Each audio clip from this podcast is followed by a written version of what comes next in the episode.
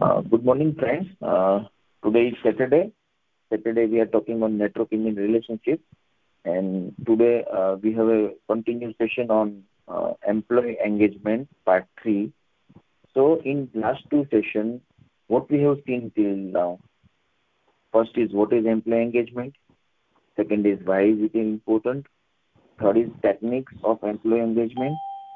Four is assessment of employee engagement in organization. That is seven pillars. Then how employee engagement is measured. When should an organization measure an employee engagement? And component of employee engagement. So almost we know that what is employee engagement, what is the benefit, when to do, how to do, and what are the components which is measured. Today we are talking about employee engagement survey. An employee engagement survey is a questionnaire that measures performance, strategic alignment, competency, and satisfaction of the contributor. It allows to staff to voice anonymous options about workplace, culture, senior leaders, and more. So an effective survey has benchmark questions with results that can be compared. તમે જે વ્યક્તિને call કર Most surveys can be, you know, taken online or it's support to anonymity. આપણે ઓનોનોમિટી એટલે support કરવી જોઈએ તો જ આપણે ઓર્ગેનાઇઝેશનમાં વર્ક પ્લેસનું કલ્ચર સિનિયર લીડર્સને રિયલ રિઝલ્ટ મળશે. એમ્પ્લોય એન્ગેજમેન્ટની મેઝરમાં મેઇનલી આપણે કોન્ટ્રીબ્યુટરનું એન્ગેજમેન્ટ ઓર્ગેનાઇઝેશન સાથે કેટલું છે? અને એ લોકોના એફર્ટ ને કઈ દિશામાં લઈ જવા છે? એનું બ્લુ પ્રિન્ટ છે, એ પણ એમ્પ્લોય સર્વેથી તમને મળે છે. કે એ બ્લુ પ્રિન્ટ તૈયાર કરીને તમે બેસ્ટ પ્રેક્ટિસ લાવી શકો છો. તમે સ્ટાફનું રિટેન્શન ઇન્ક્રીઝ કરી શકો છો. તમે વર્કફોર્સનું પલ્સ માપી શકો છો કે ભાઈ how they are know they are acting and implement strategy improve and success તમે એવી સ્ટ્રેટેજી ઇમ્પ્રુવ કરી શકો જે સક્સેસ થશે. તો આ આ બધું જ તમે એનોનોમસ ફીડબેકને એમ્પ્લોય ઓપિનિયન લઈને જ કરી શકો છો. તો anonymous feedback should be there સર્વેનું જે રિઝલ્ટ છે, હવે કોઈ પણ જે સર્વે કરશું આપણે, એનો જે રિઝલ્ટ છે, એ નથીને ખબર પડશે કે હવે પછીનું નેક્સ્ટ સ્ટેપ વર્ક પ્લેસમાં શું તમારે લેવાનું છે. તો દેટ ઇઝ ઓલ્સો ઇમ્પોર્ટન્ટ આપણે લાસ્ટ ટાઈમ પણ જોયેલું હતું કે એમ્પ્લોય એન્ગેજમેન્ટમાં મેઝર કરવા માટે કોલોબ્રેટરનું એન્ગેજમેન્ટ વિથ ધ ઓર્ગેનાઇઝેશન અને એન્ગેજમેન્ટ વિથ ધ મેનેજર એ બંને આપણે મેઝર કરવાના હતા.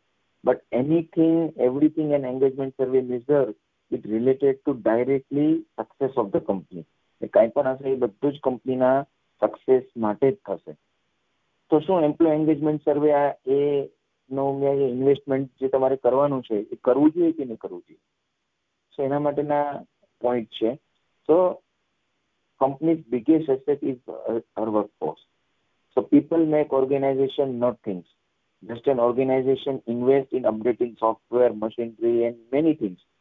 But much is dedicated to resource to its collaborators. સો સૌથી પહેલું એવું છે કે તમારે કોલોબ્રેટર્સની નીડ જાણવી જોઈએ એની ડિઝાયર જાણવી જોઈએ એનો ફીડબેક લેવું જોઈએ અને આ જ વસ્તુ તમે એન્ગેજમેન્ટ એમ્પ્લોય એન્ગેજમેન્ટથી તમને મળશે second growth and challenge are essential to success એટલે કોઈ પણ ઓર્ગેનાઇઝેશનમાં ગ્રોથ અને ચેન્જ છે, એના વગર એ સક્સેસ જ નથી જવાનો. તો આ બંને ગ્રોથ અને સક્સેસ ઓર્ગેનાઇઝેશનનો તેમાં કામ કરતા એમ્પ્લોયનો જો ગ્રોથ અને ચેન્જ તમે એડપ્ટ કરશો ઓર્ગેનાઇઝેશનમાં એમ્પ્લોઈઝનો તો જ તમારું ઓર્ગેનાઇઝેશન આગળ જશે અને આનાથી ને તમને છે ને કંપનીનું બર્ડ વ્યૂ તમને દેખાશે. કે ભાઈ શું છે? અને એ એનાથી તમે કાલ, આવતીકાલનું પ્લાનિંગ કરી શકશો. So that is all survey is important do compare તો જ્યારે પણ તમે એન્ગેજમેન્ટને માપી રહ્યા છો કમ્પેર કરી રહ્યા છો, તો તમારે તમારા ઓર્ગેનાઇઝેશન સાથે એને કમ્પેર કરવું પડશે. કે તમારી ફિલ્ડના ઓર્ગેનાઇઝેશન હોય કે તમારી ફિલ્ડની બહારના ઓર્ગેનાઇઝેશન હોય. એ બહુ જ ઇમ્પોર્ટન્ટ છે. કેમ કે ક્વોલિટી જો તમે સર્વેનો કોઈ બેન્ચમાર્ક ડેટા સાથે મેચ નહીં કરો, તો જ તમને જે રિઝલ્ટ છે ને એ નહીં મળે. એટલે જે રિસર્ચ થયેલા ડેટા છે, જે સ્ટેટિક છે અમુક બેન્ચમાર્કના ડેટા એની સાથે તમારે ક્રિટિકલી કમ્પેર કરવા પડશે ડેટાને. એ ડેટા કરશો ને તો જ તમને તમારા ઓર્ગેનાઇઝેશનમાં નેક્સ્ટ લેવલનો એક્શન પ્લાન ખબર પડશે. હવે શું કરવાનું છે? So that is all important and fourth point is actionable result કે એમ, કે actionable are the crux of the આખો એમ્પ્લોય એન્ગેજમેન્ટ તમે સર્વે પ્રોસેસ કરશો, એનાથી તમે લેવાનું શું છે તમારે? તો કે તમારે એવા એક્શનેબલ રિઝલ્ટ લેવાના છે કે જે તમારા ઓર્ગેનાઇઝેશનની ફ્યુચર નક્કી કરશે.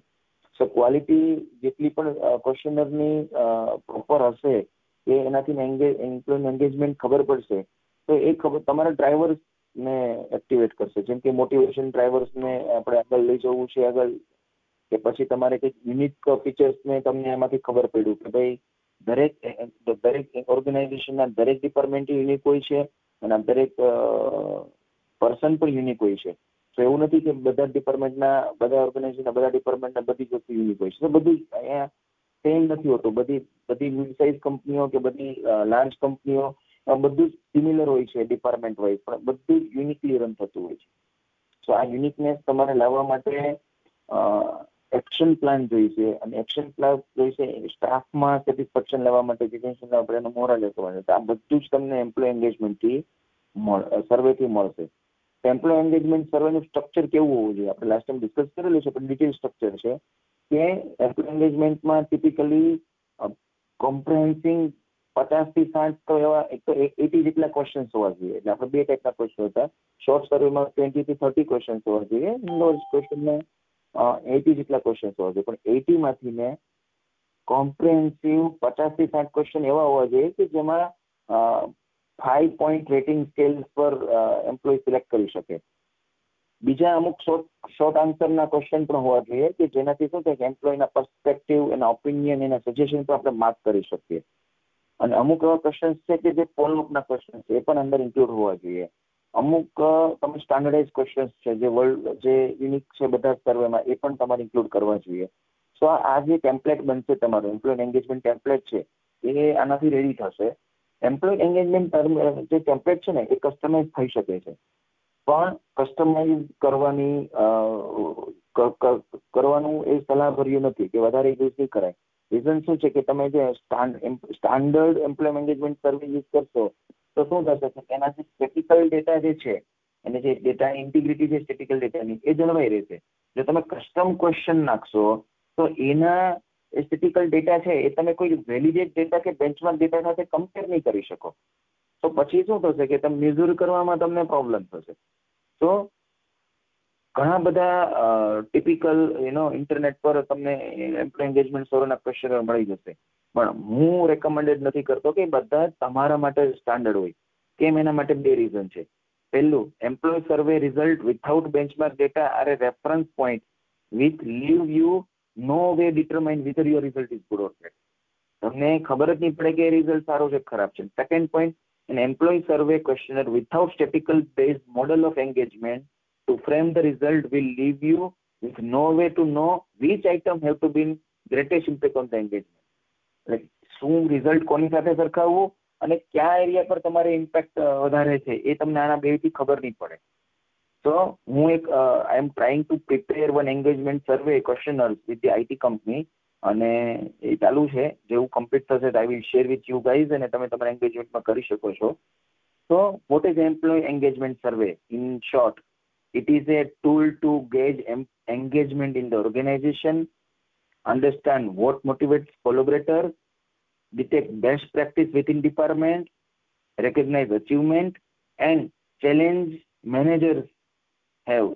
So all in order to develop action plan, the result of the engagement survey become the template of the organization's success. This is all about my three session on the employee engagement and I will uh, definitely uh, working on the uh, survey part. So we'll uh, design the survey and share with the group uh, with the document or any link or anything. So this is all uh, three uh, part of session and employee engagement. Uh, yes, it's up to you, Mithil sir. And thank you.